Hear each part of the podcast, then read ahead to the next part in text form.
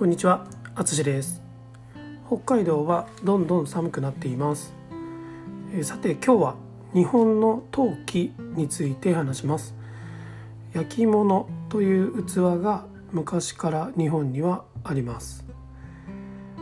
えそういう、えー陶器ですね。陶磁器を作る窯というのが昔からあります。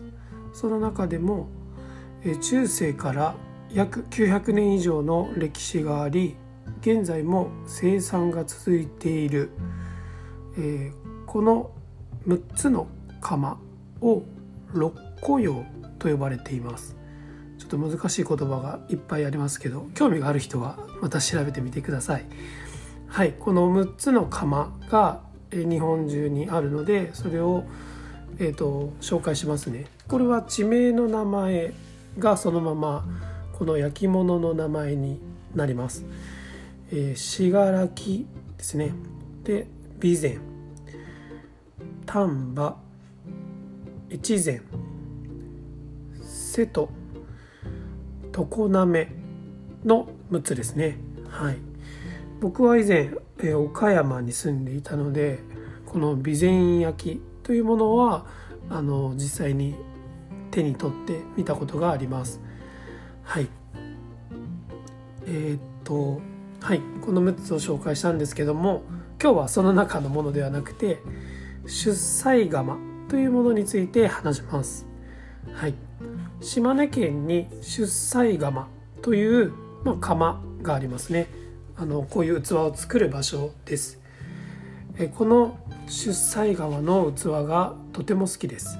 えー出西窯は青色の器があります。もちろん他の色の器もあります。えー僕はこの青色の器がとても好きです。えーと出西ブルーとも言われています。とても綺麗で透明感があります。えーと5年ぐらい前からですかね、うん、ずっと使い続けています。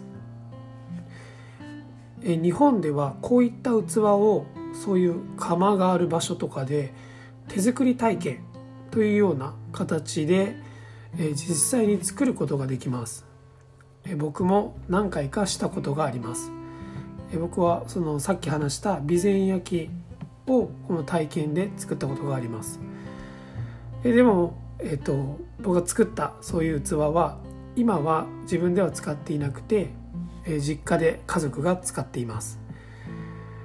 これから日本に旅行に来る方はそういった手作りの体験をするのもいいかもしれないですね。はいということで今日は日本の器について話しました。器を見るだけでもあの本当に日本らしさを感じることができるのでとても楽しいと思います。